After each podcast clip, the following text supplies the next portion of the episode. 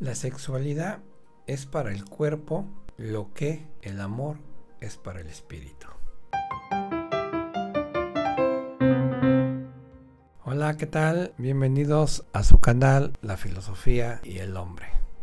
Pues bien, hoy vamos a hablar sobre la sexualidad y el placer. Vamos a empezar comenzando que todos tenemos derecho, algunos dirían hasta la obligación, de ser de tender, de buscar la sexualidad que hay en todo y cada uno de nosotros.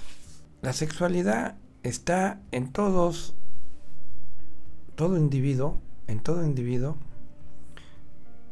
pero debido a traumas, prejuicios, miedos, todas estas creencias, todas estas culturas, religiones que socavan, que señalan, que consideran pecado a la sexualidad han hecho hombres y mujeres, por supuesto, con problemas para relacionarse no solo consigo misma, sino con el otro.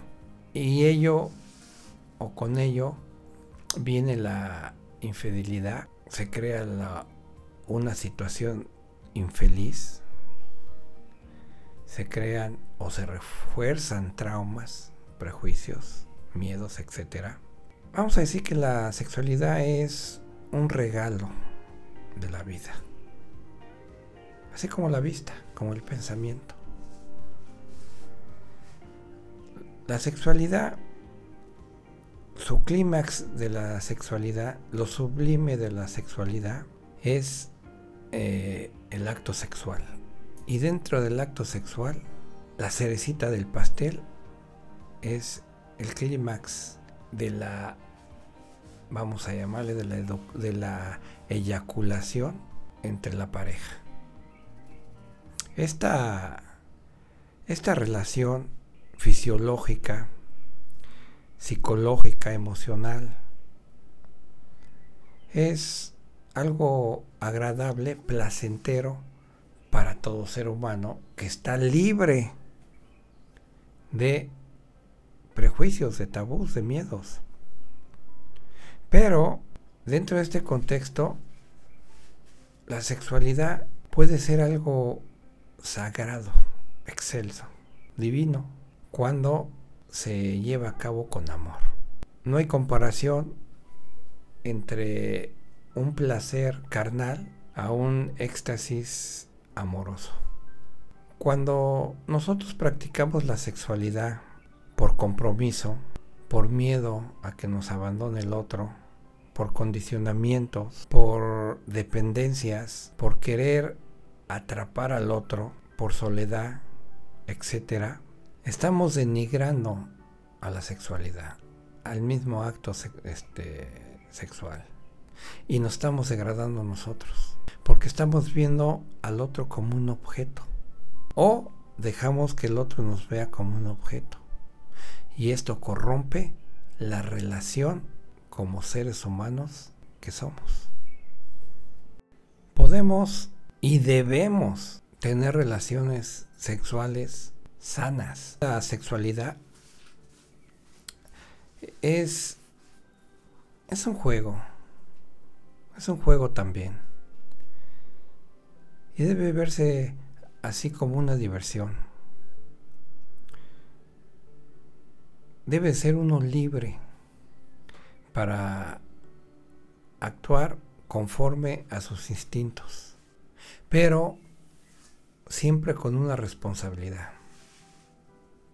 Recordemos, vaya que hay alrededor de 3 millones de madres solteras en México, ¿no? Por supuesto que algunas decidieron ser madres solteras se respeta, pero la gran mayoría no. Les falló algo o les fallaron, como quiera que sea, eh, en esa relación eh, no hubo un encantamiento, un juego responsable y se cae en situaciones incómodas y sobre todo situaciones nada agradables muchas veces para, para el otro, ¿no? En este caso, el hijo, la hija que se tiene, ¿no? En esas circunstancias. Entonces, la sexualidad debe ser un acto eh, a veces espontáneo, como un juego, donde simplemente no buscas placer. Estás jugando, ¿sí? Estás jugando sin un objetivo de placer, aunque ya va implícito ahí el placer, ¿no? Porque finalmente jugar, jugar es un placer. Entonces, también debemos de ver que el otro, no debemos de ver al otro como un objeto sexual, digo, a menos que sea dentro del juego. Pero en términos serios, no deberíamos de ver al otro como un objeto sexual ni permitir que el otro nos vea como un objeto sexual. Porque entonces eh, se deteriora, se corrompe no solo la relación, sino la persona o las personas en este caso, ¿no? Que están involucradas en ese momento. Recuerda que la relación sexual, como otras cosas, debe ser una expresión, en un momento dado debe ser una expresión de tu ser, de lo que eres. Poder, amor, abundancia, alegría. Si nosotros buscamos el placer por el placer, algo anda mal en nosotros. Estamos, somos ignorantes o estamos distorsionando, malinterpretando la esencia con la existencia. Si yo tengo un vacío existencial, problemas psicoemocionales, sin duda alguna mi sexualidad también va a estar dañada. Y sin duda alguna con el que me relacione igual. Entonces, hay que, hay que sabernos como seres eh, poderosos, abundantes, como seres llenos de felicidad, de energía y que están dispuestos a manifestar dentro de la sexualidad y dentro de el acto sexual con todas estas características. No para depender de ella, no para vivir de ello.